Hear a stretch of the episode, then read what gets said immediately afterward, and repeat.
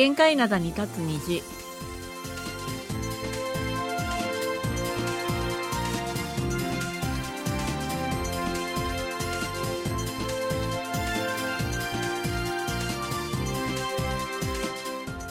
リスナーの皆さん、あにゃんせよ。2月21日火曜日の限界などに立つ虹、丸組の母さんことキミヨズンです。ソルナイスことキマーソンです2月も末に差し掛かっているというのになかなか春らしい陽気にならないソウルですソウルの今朝の最低気温はマイナス6度です。はい日中の最高気温は4度という予報でやはりまあ低めになってるんですけれどもそれでもなんか風があんまりないようでしたよねでも昨日あたりからなんかさ寒いなって、その前が結構暖かかったもんで、なんか寒さがなんか身にしそみますね。の反動かなでもマイナス6度とか5度とかだからやっぱり寒いですよまあね。うん、私はでも昨日の方が風が冷たくて寒いなっていうふうに思ったんですけれども、はいまあだんだん暖かくなるんじゃないかというふうに思います。はい。はい。さて今日はチェジュ島を行き来する航空便がなかなか取れない。しかも値段が高いというニュースがネットに載っていたので、いや、一体これはどういうことかという感じで、まあ、この話題をお伝えしたいとあ、思います。値段が高いっていうのは私も今朝あのインターネットで見たんですけども、はい便数も減ってるんですか？そうなんですよう。んあの番組でもまあずっとお話ししてますけれども、最近韓国ではまあ海外旅行に行く人が増えてるんですよ、ね。そう、だから今がチャンスかなと思ったのよ、私、チェジュ島。人いないだろうから。でしょうね、ううんん、私もそう思ったんですよ。で、私があの日本に行った時も本当にインチョン空港もコロナ禍以前の活気をもう取り戻していて。私驚いたのは昨日の夜 NHK 終わって夜の12時近くに地下鉄に乗ったら、はいキャリア持った人いっぱいいたの。あの時間にね。うんうん。久しぶりに見ましたあの風景。ね。うん一番あの最後の飛行機で帰ってきてるんじゃない？そうなんですよ。で、あのー海外旅行が増えたせいで、チェジュ島には観光客があの実際減ってるみたいなんですけれども。いいじゃないですか。はい、うんそれでも飛行機のチケットがなかなか取れないっていうのは、うんなぜかというと、航空会社が海外旅行の需要増加に合わせて、国際線の増便に乗り出しているからなんですいや。国際線の増便いいんですけどその分国内線減らしてんの？そういうことです。なるほどね。うん、で航空会社としてはコロナ禍で国際線の運航を中断して国内線の便数をこれまで増やしてきたんだから、うんこれ国際線の需要が回復してきたので、まあ、正常に戻しただけだというそういう立場なんですね。でもそういうのって事前に言ってほしいよね。正言わない予告はなかったですね。そう、うん、だから正常に戻しますよみたいなこと言ってほしいけど言わないもんね。うん、であの航空会社はもうあの新入社員の採用とか航空機の拡充に乗り出しているんですけれども国内線の便数を減らしているのでチェジュ島を行き来する航空チケットというのはもう値段もだいぶ高くなっています。あの今朝のインターネットで見たのは1万ウォンが15万ウォンになってるって書いてありました。私もその記事見ました。で、あの実際私昨日の夜にうん大韓航空のサイトで、うん一体チェジュ島いくらなのか見てみたんですよ。はいはいそしたら3月の初めの日時で検索してみ見ました。はい。うん、でこれ金曜日にソウルから出発して日曜日に帰ってくる便というのはやっぱり一番高いんでしょそう。けれども、うん。確かに値上がりしていて特に金曜日にソウルから出発して、まあ、帰ってくる便っていうのが合わせてですねうん。往復でうん。24万ウォン台でした、高いね。もうほとんど25万ウォンに迫ってる。高いじゃない。高いです、うん。うん、しかもねなあの取れないのであのもう残り2席とか1もうほん席とかねあなの時間帯によっては全然取れないところもあったしコロナでも大韓航空なんか随分儲けたって話じゃないですか。貨物を運んでたのでね、うんうんまあ、そういうことなんですけども一応まあ大韓航空のサイトを実際見てみたということです。はいでそういえばですねあのプサンで仕事をしていて週末にうちの夫帰ってくるんですけれども、あはい。もっぱら飛行機を利用してたんですよ。言ってたよね。うん、でそれが最近はもう高速鉄道 KTX ばかりです。あむ昔はほら飛行機の値段ってあんまり変わんないとかって言ってたじゃないですか。変わんないんじゃなくて飛行機の方がずっと安安かったの？それが今は？それが今もう飛行機の方が列車よりもだいぶ高くなってしまったということで、逆転しちゃったもう今はずっともう列車愛用してます。そんなにさ飛行機の値段とかってさ上がったり下がったりねしていいもんなのかね？なんかね、うん。うん、だからこんなに上がるなんてつってうちの夫も言ってたんですけれども、うん。その一部の LCC ではこれから来月ぐらいまでチェジュ島を行き来する航空便を一時的に増便する予定があるんですって。なんで？これから、えー、と春になるとほら菜の花とかも咲くし、うん。チェジュ島ねうん。行楽シーズンになるから、うん。その時一時的に増便しますみたいなことを言ってました夏になるとまた減るのかなっていう感じですよね。なんかね、うん、なんかよくわかんないですけど。ただあの観光客も、まあ、不便を強いられるんですけれども、うん。このチェジュ島の住民っていうのは陸に出るには航空便と船しかないわけですから、はいはい。こんなに上がってしまうと、うん。ね、すごくあのものすごい不便を強いられるっていう状況で、よね。困る困るっていうね声が、あのそのネットの報道ではありました。なるほど、うんはい、今日の一曲目をお送りします。グリーンフィールドとキム・グクァンが歌います。ぬんむるしるんうなちょるとくぐぐ。涙を運ぶ銀河鉄道999。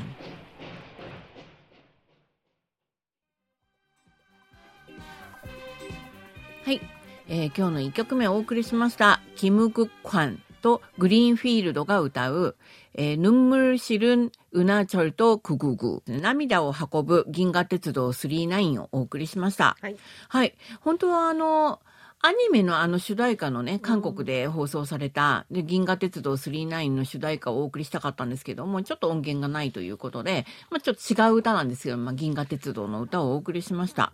で、あの、この歌をお送りしたのは、ね、皆さんもよくご存知で、漫画家の松本零士さんが、まあ13日、急性心不全のために死去したというニュースが、あの、こちらでもね、ネットを中心にすごく大きく報道されたということで、はい哀悼するコメントが相次いでいます。はいうん、その私も実は銀河鉄道39だけでなくて宇宙戦艦ヤマトだとか千年女王とか全部映画館で見ました。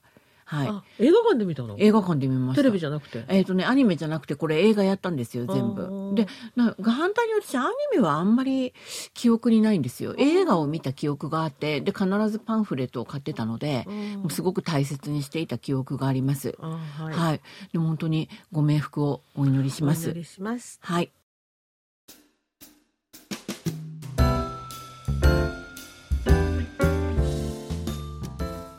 はい。それでは今日最初のお便りご紹介します。ラジオネーム夜明けの一番星さんからいただきました。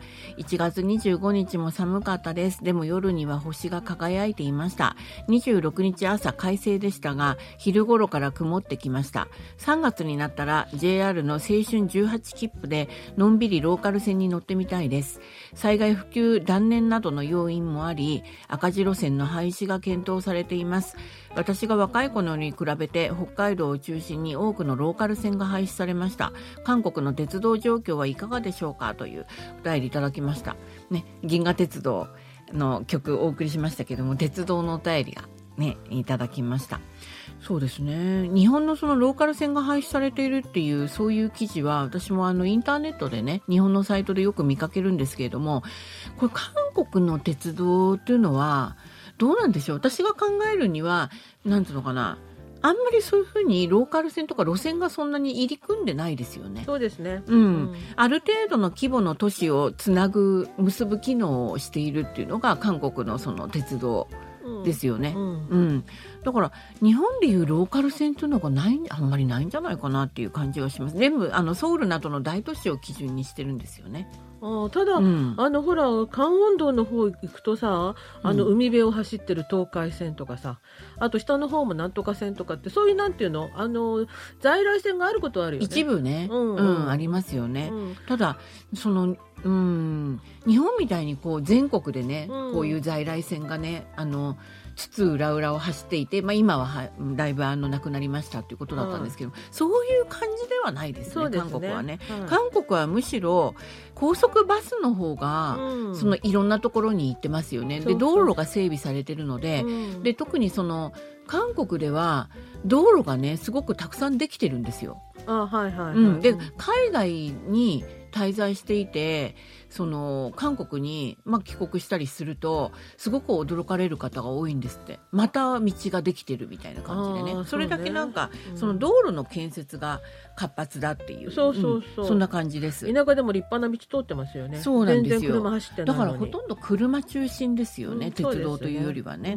であの青春18切符ってこれ JR の乗り放題みたいな感じのね普通列車の乗り放題みたいなそのチケット5日間できるんですって。うん、ただ韓国にはねネイルロっていう若者を対象にした乗り放題のチケットはあります。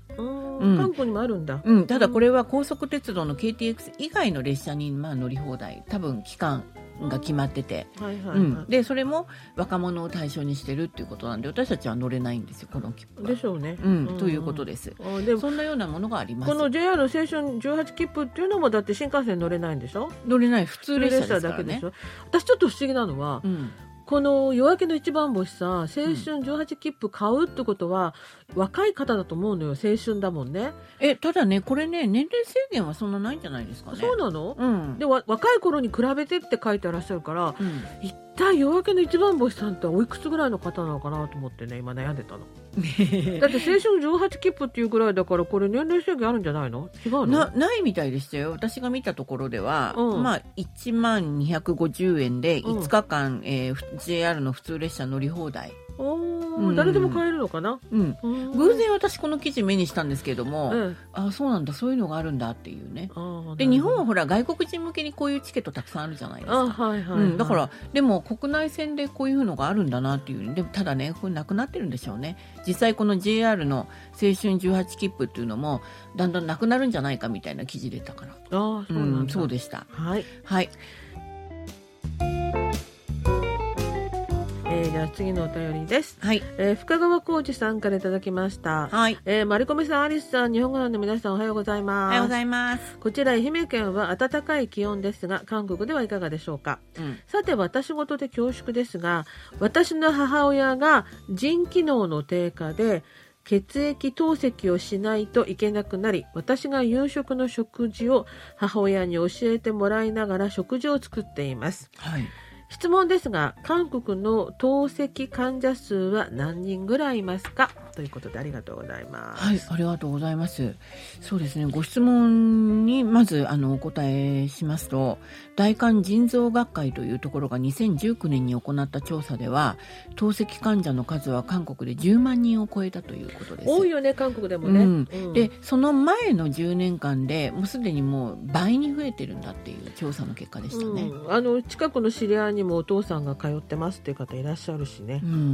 あれはあの一頃そののコロナ禍が随分盛んだった時は非常にニュースになりましたよね。透析しながら、かつコロナにかかった方に対する対応みたいなね。なるほどねそういうふうにあの随分あのニュースになったものですけれども、お食事の支度大変ですよね。あ、そうですよね。なんかね、なんかいろいろ制限があるって聞きましたよ。うん、だからそんな中でもね放送も聞いていただいてこうやってねお便りもいただいてるっていうの本当にありがたく思います。でもお母さんに教えてもらいながら食事を作ってるなんていいじゃないですか。なんか微笑ましい光景ですよね。親孝行ですね、深川本当に偉いですよね。このね、この木に一生懸命ね、あのお料理いっぱい覚えてくださいよ。どうする？やっぱりねおぼ料理ってたくさんできる方がいいと思いますよ。まあできないよりは絶対いいですよ。今の世の中ね、ね、頑張ってください。うん、はい。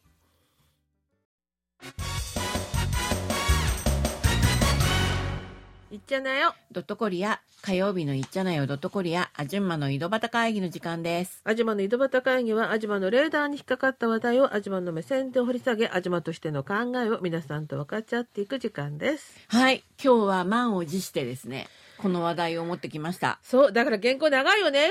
こんなに長い原稿だとね。これはね、本当はね、1時間やっても足りないぐらいの話題なんですけれども、はい。後半のおたお便りできないんじゃないかっていうぐらいのすごい量じゃないですか。まあ頑張ってください。はい。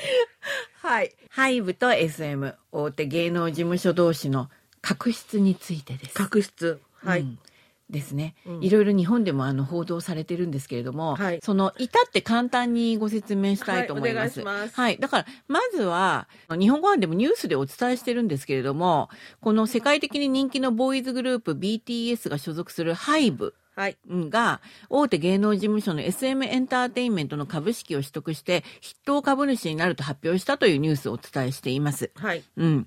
そうなんですけれども、あの、どう思われましたでしょうね、皆さんね。へーっていうふうに思われたかな。あの、SM がハイブに飲み込まれたと思うよね。ハイブに。うん。うん、で、ニュースでは SM のことを大手芸能事務所と表現していますけれども、はい、現在韓国の音楽業界で売上高トップなのは実はハイブです。SM ではなくてね。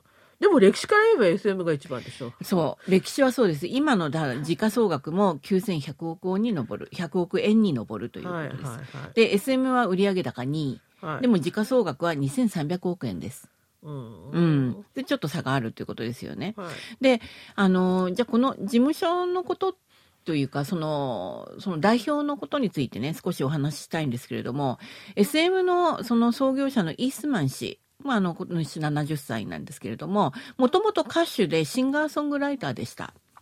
ただ、私の記憶では、歌手としての彼のイメージよりも、数多くのテレビ番組の司会でなんか頑張ってたな、すごく有名になってたなという記憶があります。はい。うん。で、イスマン氏を有名にしたのは、ソウル大学を卒業していること。はい。うん。で、しかもアメリカの大学の修士出身。うん、うん、こういう学歴も一助となっていたんじゃないかなと思います。で、今でさ、今ではほら、韓国の芸能界でもソウル大出たっていうのは、そんなに珍しくないんですけれども、当時はすごく珍しかったんですよね。うん。うん、で、あの、そんな医師が1995年に設立した SM エンターテインメント。はい。うん。これ、K-POP の生みの親的な企業だ、です。で、歴史から言って、もう絶対 SM が上だよねっていうふうにおっしゃったのは、もう本当にこういうことなんです。そう、私思うのよ、うん、SM がその5にあれされてるんだ。日本でいうと鍋プロがジャニーズに食われたようなもんだ素晴らしい例えだと思います、はい、はい、歴史のあるね、はい、そういう企業がっていうことになります、はい、はい、まあえっ、ー、と皆さんご存知だと思うんですけれどもその昔からたどりますとそのイースマンさんが1996年にまずプロデュースしたのがその HOT ですよね、はい、うん、これがもう中国で大人気となりもう韓国でももちろんですけども、はい、中国で人気になって韓流という言葉を生み出した契機になりました、ね。はい、日本では2001年ボアちゃんプロデュースして、ね、ついで東方神起だとか、少女時代大活躍。本当にね、はい、日本で K-POP ブームを作ったと言われている方です、うん、であの今の独特の韓国のアイドル育成システムってあるじゃないですか。あれは練習生ってやつね。そうそうそう。うん、あれはイースマンさんが作り出したものなんですよ。元顔を言うとね。はい。で、それがもう今他の会社にもすっかりそういうシステムが広がっているという、現在のグローバル K-POP の礎となったと評価されています。はい。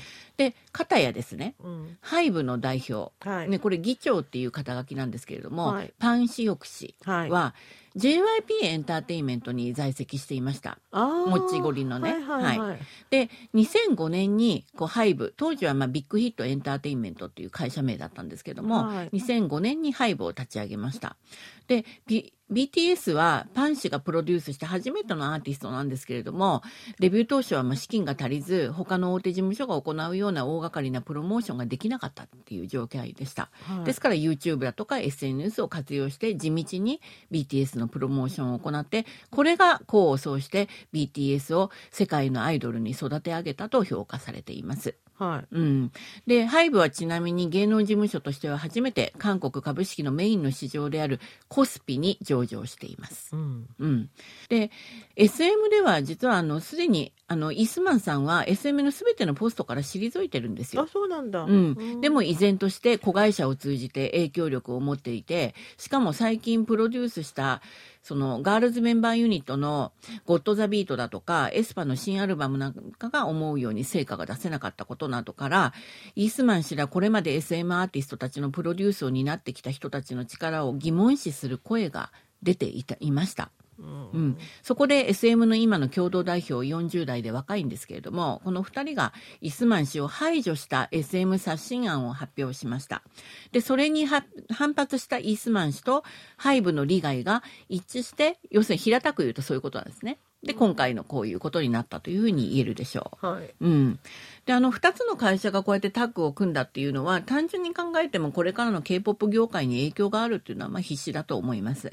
うん、ハイブはねゆくゆくは SM の株式を40%近く取りたいと確保したいという考えを持っていてその通りになれば SM はもうハイブ参加のレーベルの一つとなって K-POP 業界はもう規模だけで言えばハイブの独創体制になりかねないという状況にあります。はい。うん。で、アメリカ CNN はハイブと SM のこの動きについてソニー、ユニバーサル、ワーナーミュージックのビッグ3のレコードレーベルと肩を並べることになるかもしれないというふうに報じているほどの規模の大きいものになるんですね。うん、うん、ただ巨大になった背後に誰が意見すること誰も意見することできないじゃないかっていうね、うん、そういう巨大権力の登場に対する懸念も出ていますしそれに音楽っていうのはもともと文化であるのにあまりにも経済的な面でね株式がどうとか、まあ、そういうことを言われるのがちょっと心外だと。で、重要なのはもうアーティストとファン、多様な芸能事務所が競争し合って、今まで大きく育ててきた K-POP がそのパワーをむしろ失うことにならないかという懸念する声も上がっているわけです。うん、うん、で、いずれにしろ K-POP 業界の勢力図に大きな変化変化が見られるのではないかというふうに予想はされてるんですけれども、一方では、あの、私日本のネットの記事とかもね、この、あの、動きについての反応みたいなのをちょっと見てみたんですけれども、リアルサウンドというネットの日本の記事では、まあ、それぞれ戦略はは異なるものの K-POP をさらに世界へという思いだとか目標は共通する部分もあるため SM エンターテインメントが廃部参加となったとしても互いに切磋琢磨しながら真意喪失を狙う構図は変わらないように思うんじゃないかみたいな内容もあったんですね。うん、だからあんまり心配することもないんじゃないかみたいな眠気もありましたね。それは綺麗事じゃないですかね。すでに SM の平社員方が200人とかなんかがね、半期翻してたじゃない？あのー、はい。泥仕合になりそうな感じなんですけれども、はい、それはその、まあ、SM の事情ですよね。要するにね。まあねはい、うん、だからこれから来月 SM で株主総会が開かれるんですけれども、うん、そこでねどういう話が出るかっていうことなんです。イスマン氏まだ持ってるんですよね。うん。まあ、でその他のあれをそのハイブが取ったあの買ったわけ、うん、イスマン氏の株じゃなくて。イスマン氏の株なんですけど、イスマン氏は自分の株をまだ3%ちょっと残してるんですよ。ああ、なるほどね。だから、まあどうなるかということですよね。はい。はい、今日の2曲目をお送りします。キーでキラー。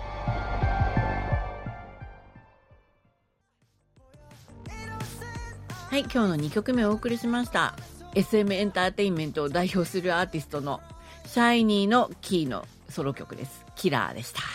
ね SM 好きなタレントさん歌手いっぱいいるんだけどな。大丈夫かな？心配だな。うんまあアーティストはね本来の業務にっていうか、うん、本来の仕事に専念してほしいっていう SM の代表者からの声明もありましたけどね。はい。やっぱりちょっとね、雰囲気がね、あんま良くないんでしょうね。ねはい。はい。じゃあ、後半のお便りいきたいと思います。はい。えー、日本館の皆さん、明けましておめでとうございます。東京の正月三が日は快晴、連日明るい青空が広がりました。うん、さて、2023年はうさぎ年。私も年男で9月に還暦を迎えます。うさぎのイメージについて限界などの番組内ではずる賢いと何度か繰り返され少し嫌な気分になりました。繰り返しかし続く番組ではポエさんの余裕を持って賢く問題を解決するとの紹介もあってこちらは少し嬉しくなりました。私は今年9月に60歳になります、はい、仕事の方も今より少し楽になり自分の時間を持てるようになればと願っているところです。ということでありがとうございました。ずる賢いって言ったのは麻生さんだよね。いやでもね繰り返したのは先輩です。そんなこと言った繰り返してました。ごめんなさい。新年早々嫌な気分にさせて申し訳ないです。すいません。うん。でまあうさぎについてはそういう見方もあるんだよみたいな感じだったんですね。でもこのその後のほら国学の世界へでボエちゃんね。ね大丈夫ですよみたいな感じで言わされたみたいでよかったです。はい。あの実はうちの夫も年男で今年定年を迎えます。はいはいはい。はい、で中川さんはでもまだまだまだねお仕事でももうちょっと負担ねあのー、減らせるかなみたいな感じだったんですけどもお仕事続けられるんですようで、うん、羨ましい限りです。はい。あの時間が持てるようになればぜひぜひまたあのラジオもいっぱい聞いてくださいね。はい。お願いします。ということで火曜日の限界灘に立つ日お別れの時間なんですけれどもその前に一つだけ、はい、あのお知らせがあります。今週金曜日金曜ステーションをお休みさせていただいて、はい、その代わりにあの幸福節特別企画独立へ向ける偉大な道のり韓国女性幸福軍この番組をあの再放送でお送りしたいと思います。はい、これ2018年8月15日に放送されたものなんですけれども、うん、もうだいぶね前なのでまたお楽しみいただけると思います。はい。はい。ということで、えー、火曜日の限界のないたつ日お別れです。はい、お相手はマルコムの母さんことキミヤさんと、そうなりすことキマーソンでした。またの時間まで皆さん、あにえげせよ。さようなら。